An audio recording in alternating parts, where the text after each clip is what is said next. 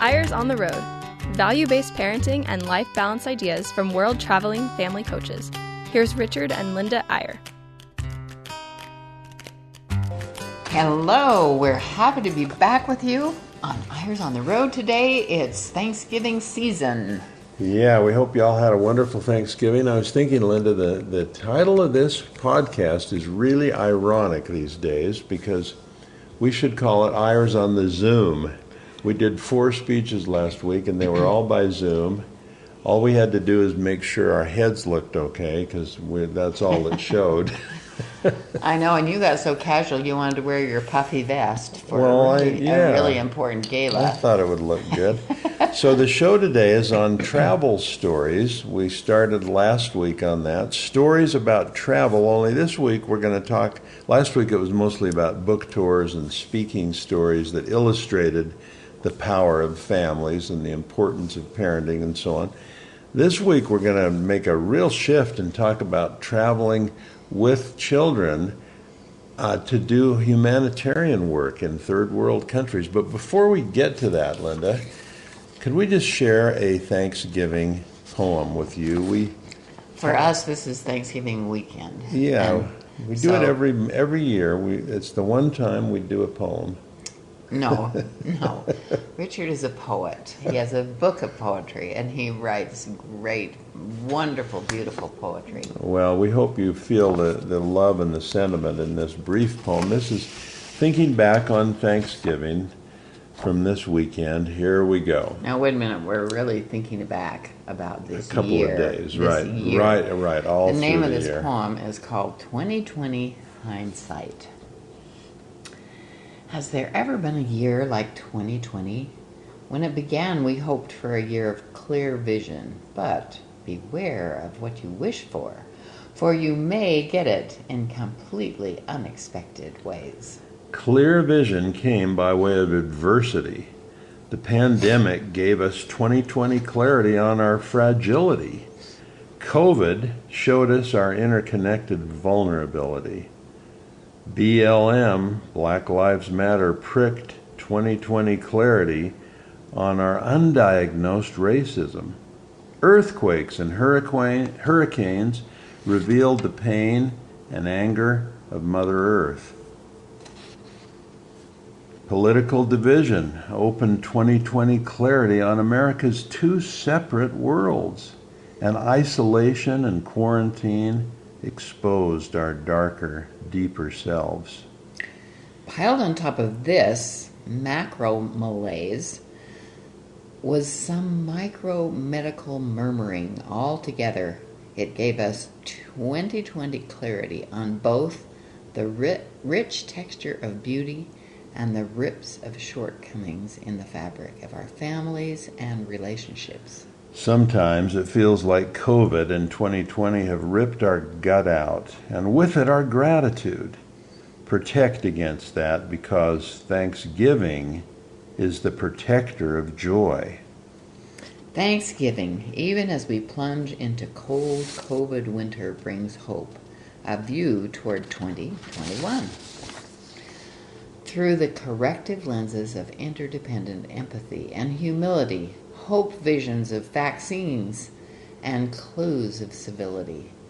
We give thanks for you, our friends and family, asking that 2020 fog will bring inward sight, and that when it lifts in 2021, the world will be fresh and ever changed. As we enter our fourth quarter, exciting and consequential, ready for the higher stakes and the final score. We love you. And it is really true. We do appreciate you who listen to this, some faithfully and some just pop in once a year. some sporadically. we do. We appreciate all of you, and we did want to say a quick thing about one other subject before we get to our stories for the day. We've been a part of a wonderful group called Uplift Families, and some of you know that Utah's First Lady, Jeanette Herbert, 10 years ago, decided what her cause would be would be parenting and families and raising children and she has poured herself into that and started this wonderful nonprofit called Uplift Families. We've been contributing articles and we've spoken three or four times at their annual conference. And We were on the board for a couple of years and enjoyed so many people who feel like we do that families are the most important thing. We like the Herberts a lot. I actually play tennis occasionally with Gov- Governor Herbert. I think he's going to have more time for tennis now, Linda, because he's finished I'm at the so end of happy this for year. both of them. That's a huge responsibility for a lot of years. But the great thing is that just because they'll be out of office, they're not ending their involvement or their champion championing of uplift families. So we just want to invite all of you to, when you get a minute, go to upliftfamilies.org, and you'll find a real wealth of parenting information there. Some of it from us and a lot from other people, and we just hope you enjoy it. It's a beautiful idea, and thank you to Jeanette Herbert for championing that for all these years. And she's going to go on with it. So Yeah, yeah. if you feel that you'd like to She'll donate probably to have that, more there's time. a way to do that if you go to that.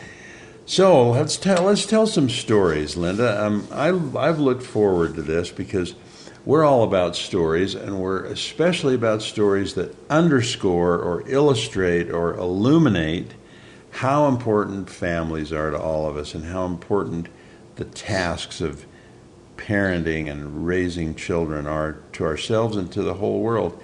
And we've had the privilege over the years of doing some really interesting third world travel where we were with humanitarian groups and we, we love these groups. Uh, they are absolutely, well, they're they were life changing for us. Um, we had gotten connected with, first of all, Choice Humanitarian.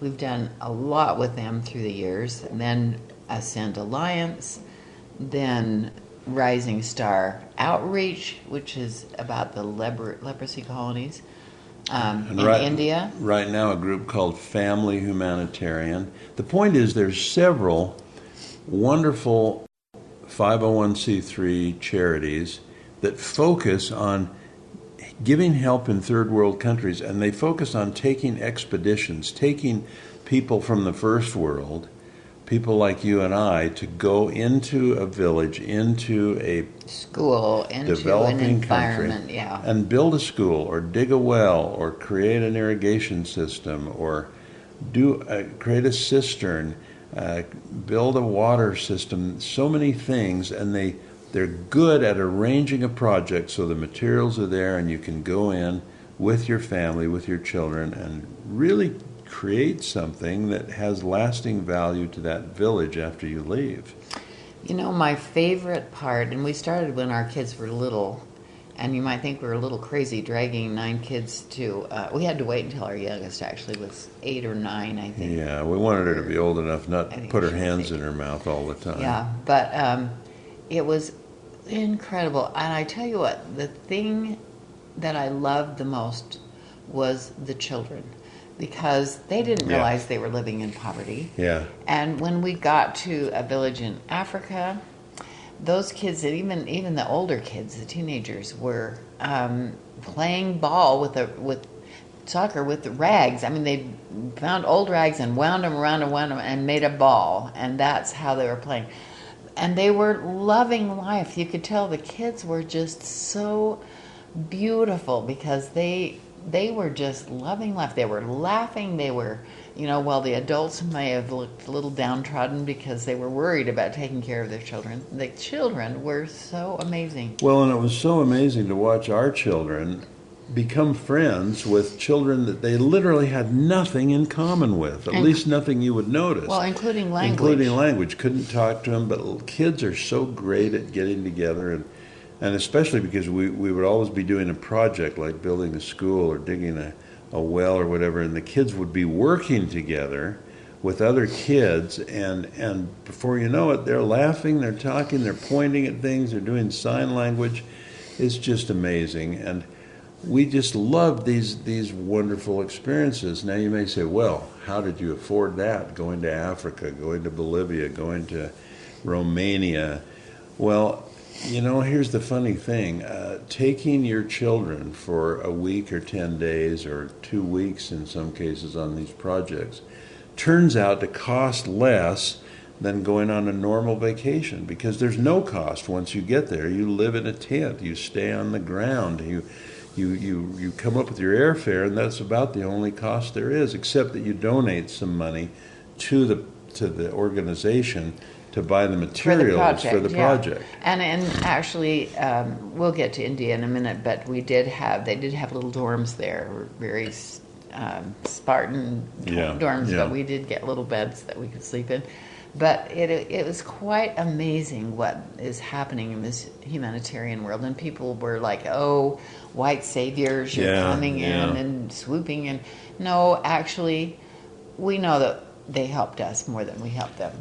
Oh, it um, helped our children's so perspective much so yeah. much. We had a couple of kids who were pretty entitled and felt pretty like the world owed them a living. And I'll tell you, spending 10 days in the third world setting, working with those people, brings a kind of gratitude. It's a great thing to talk about on the Thanksgiving weekend, Linda, because we came home from each of these expeditions that we did with our children feeling more gratitude than and our children being more aware of their blessings than any other time in our lives. Yes, our I think all of our spirits were lifted this week in gratitude as we listened to our prophet and president of our church, Russell Nelson, uh, President Nelson, who uh, challenged us to think every single day about what we were thankful for and put it on social media. And I think it turned oh, everybody's minds away from all the malaise of COVID and everything, and they suddenly everyone was thinking about. I mean, and really, it was worldwide. It was incredible. I think they had two million hits within two hours of that. So we're going to tell you four separate stories today. We'll get to the first one before the break, and then three after the break. And they're four of the many expeditions we were able to go on with our children. The first one's in Africa, the second one's in Mexico, the third's in Bolivia, and the fourth is in India. So the African one, Linda, was was spectacular. We we we decided that we would go and do a couple things to really attract our kids' attention. We said we're going to climb Mount Kilimanjaro and we're going to do a safari. But in between those two things, we're going to spend 10 days in a tiny village called Mombalasi, not in Kenya, and we are going to build a an irrigation system and do some work there that will benefit this village forever.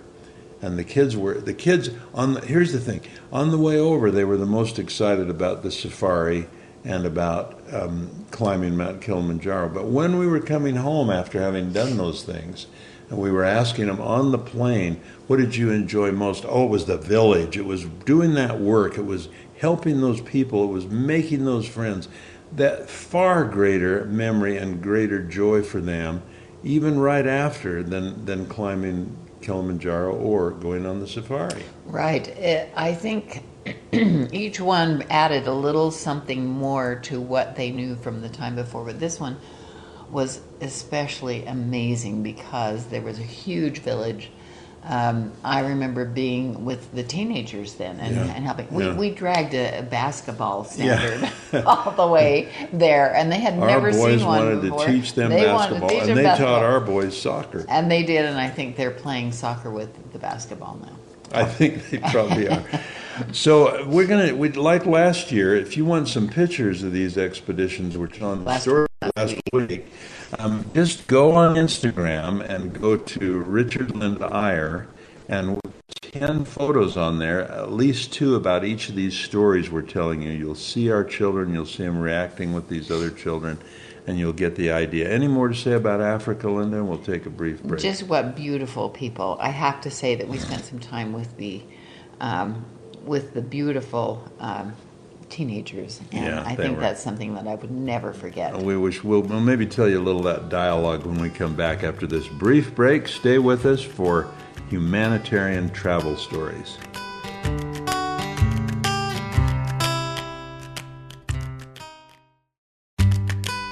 Welcome back to Eyres on the Road. Here's Richard and Linda Eyre. And we're back talking about humanitarian travel stories. when we left for the break, we were in Africa, and we, Linda was thinking about these beautiful. Oh my teenagers. goodness, they they were in schoolrooms crammed together, three at these little desks, and our kids actually had earned some money to help them build desks while we were there because they were in great need. But I remember those teenagers being in that dark room, and we finally we could barely see them. It was daylight, but no windows. I mean, one tiny little window. We said, "Let's go out," and they asked the most interesting questions. They said, "Just," we said, "Ask us questions, and we'll ask you questions." And the questions were things like, to our teenagers, "What do you use for fertilizer?" And our kids were like, uh, we don't know what fertilizer means. Then, what do you do for your funerals? That's so startling to me because so many people, in fact, a woman died while we were there, and so it was on their, te- their minds. But those questions never enter our kids' minds, and it was so interesting to see how they uh, reacted to all that and, and how much they enjoyed being together. We said we went with some medical people too and set up a clinic, and people were coming in from all the surrounding villages, and, and our kids got involved with cleaning wounds and with giving uh, vaccinations and doing other things, and it was really quite remarkable. The two the two pictures we chose to illustrate this one is a big group shot of our children with a lot of this village, and the other one's our youngest daughter Charity with a small African child. That's just a beautiful shot. Again, go to Instagram and just in the search bar put Richard Linda Eyre all run together, and it'll bring up this these nine pictures that we're going to use to illustrate today. So let's move next, Linda, to Mexico. Some of our we've done two or three of these humanitarian expeditions in Mexico. One down in Chiapas, down by the Yucatan. One in central Mexico, and in each case, again, a project when one we built a school and one we did uh, some work on, on capturing water and retaining it for the village and so on. And Um, what beautiful you, you we think we know Mexicans because we have we have borders and we have immigrants and so on, but in when you get into the real Mexico, it is so fascinating. It was fascinating. We one of these uh, these trips we were with a big family. They had twelve children. There was an old couple, Yeah, yeah. probably not as old as us, actually, but but they were um, no, I think they were in their eighties. They were actually. older. They yeah. were really There's old. a picture of But them. all of on their kids and all of their kids were in this big village. They had a every morning they uh, ground corn. They had a corn a grinder, and everybody came and got their corn flour in the morning. And then our kids got to shadow their kids, so they were each assigned Yeah. to a child, and they went around and One did on one, they- exactly what that child did Yeah, all for, day for long the full day. for one day. And our I loved seeing our kids out there doing dishes out in the courtyard with a little tub and and little bit of soap corn and- and and making tortillas through these teenagers. This is a little thirteen year old that sits and makes tortillas all morning from you know the seven to uh, eleven. And so it's enough tortillas for the whole day.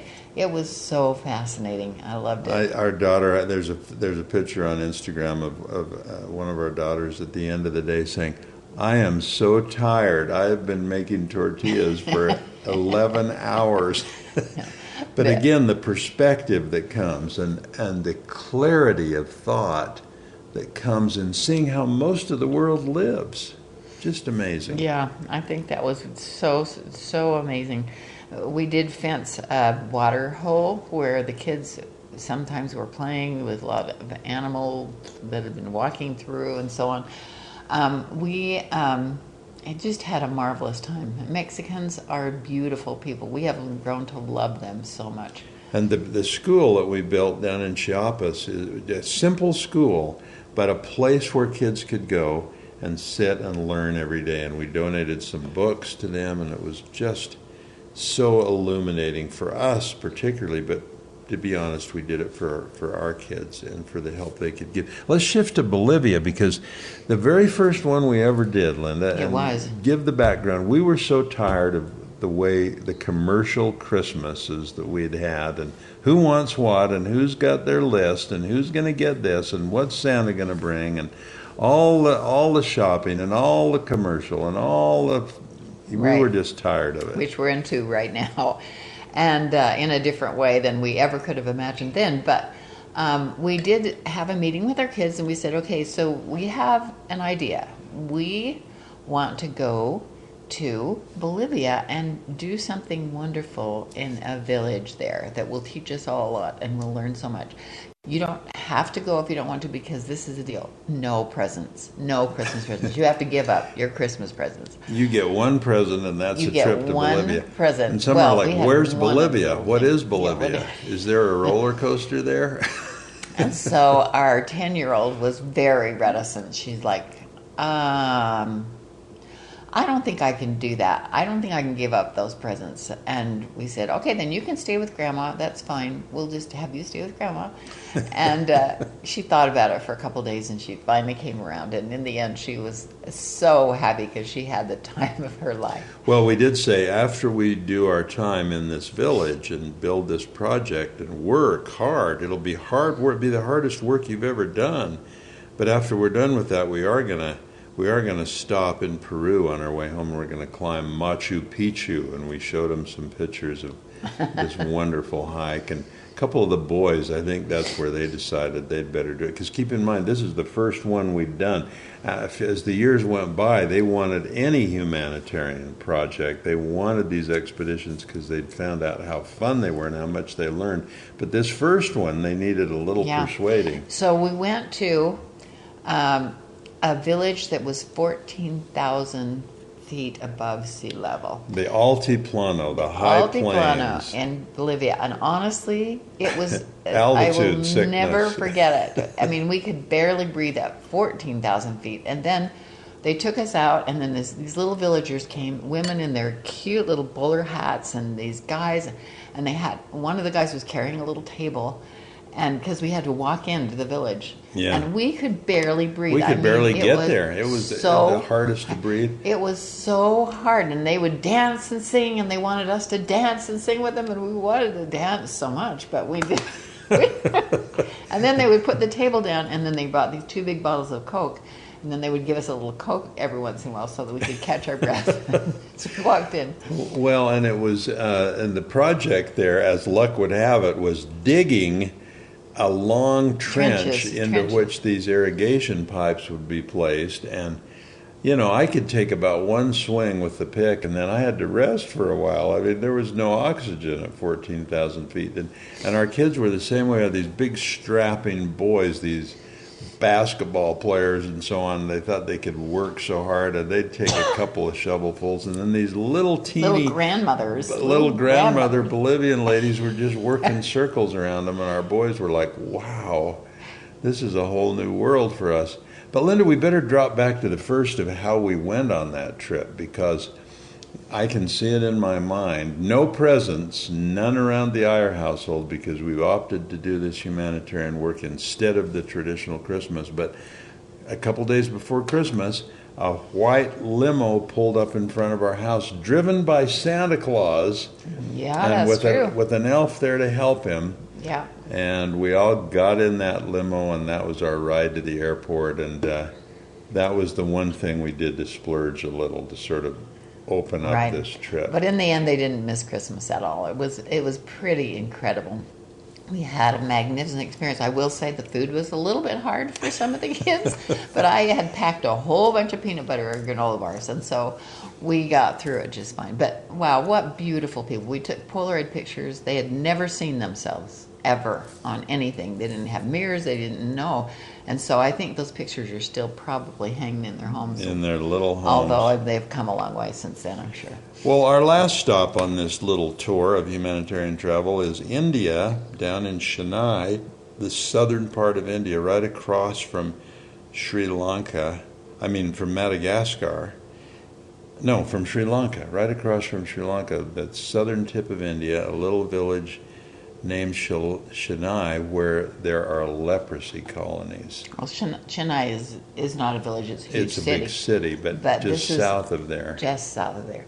And we had the most magnificent experience with a, a group called Rising Star Outreach, which some of you probably know about because started by Becky Douglas many, many years ago, Who's become such a good friend. Who is a champion for these people who are, who are afflicted with leprosy, who were doomed, doomed to just um, sell whatever they could find, little things on the street, and beg, just beg, because there was no place to go, no schools for their kids. They were outcasts; they couldn't go anywhere.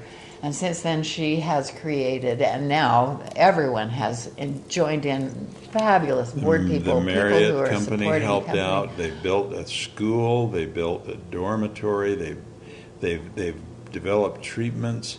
I mean, think about this. Think about this. These are you, you think of leprosy as some biblical disease, something that's long ago been eradicated, but in India there is still a lot of leprosy. Oh, and all over the a lot of suspicion about leprosy. And people, you- you've heard of the untouchables of India. That's the lowest caste. It's below all the castes. And people who are lepers, or children who have nothing wrong with them, but who are children of lepers, are untouchables. They can't go to school. They Yeah. can't. You can't touch them. You can't talk to them. It's the most horrible thing And now they've created this school that is number one, number one in all the thousands of schools in, in that area. And I think in India it's one of the top 10 schools where these kids are able to go and get a great education. It was so amazing to be able to be with the children. We had some of our kids, uh, our married couple who stayed for six months, and we had another daughter who came with some friends and stayed. But we get, had the chance also to go to the leprosy colonies.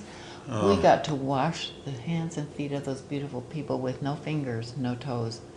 Their eyes were, uh, many of them were blind. Their mouths. It's just such a horrible. And you may say, how would you subject your children to that? But there was something beautiful about it. There was a glow and a spiritual feeling, and our children were not repelled. They were not repulsed. They wanted to help. all. They wanted to do whatever they could. And, and the feeling that came out of our children in seeing that and, and beginning to understand what the world was like 2,000 years ago, what the Bible was like, what, what a horrible affliction leprosy can be. Or and just simple things like these beautiful doctors that went in and said this this this man just has a cataract. He, he's been blind for years. He's never seen his family. Just a cataract.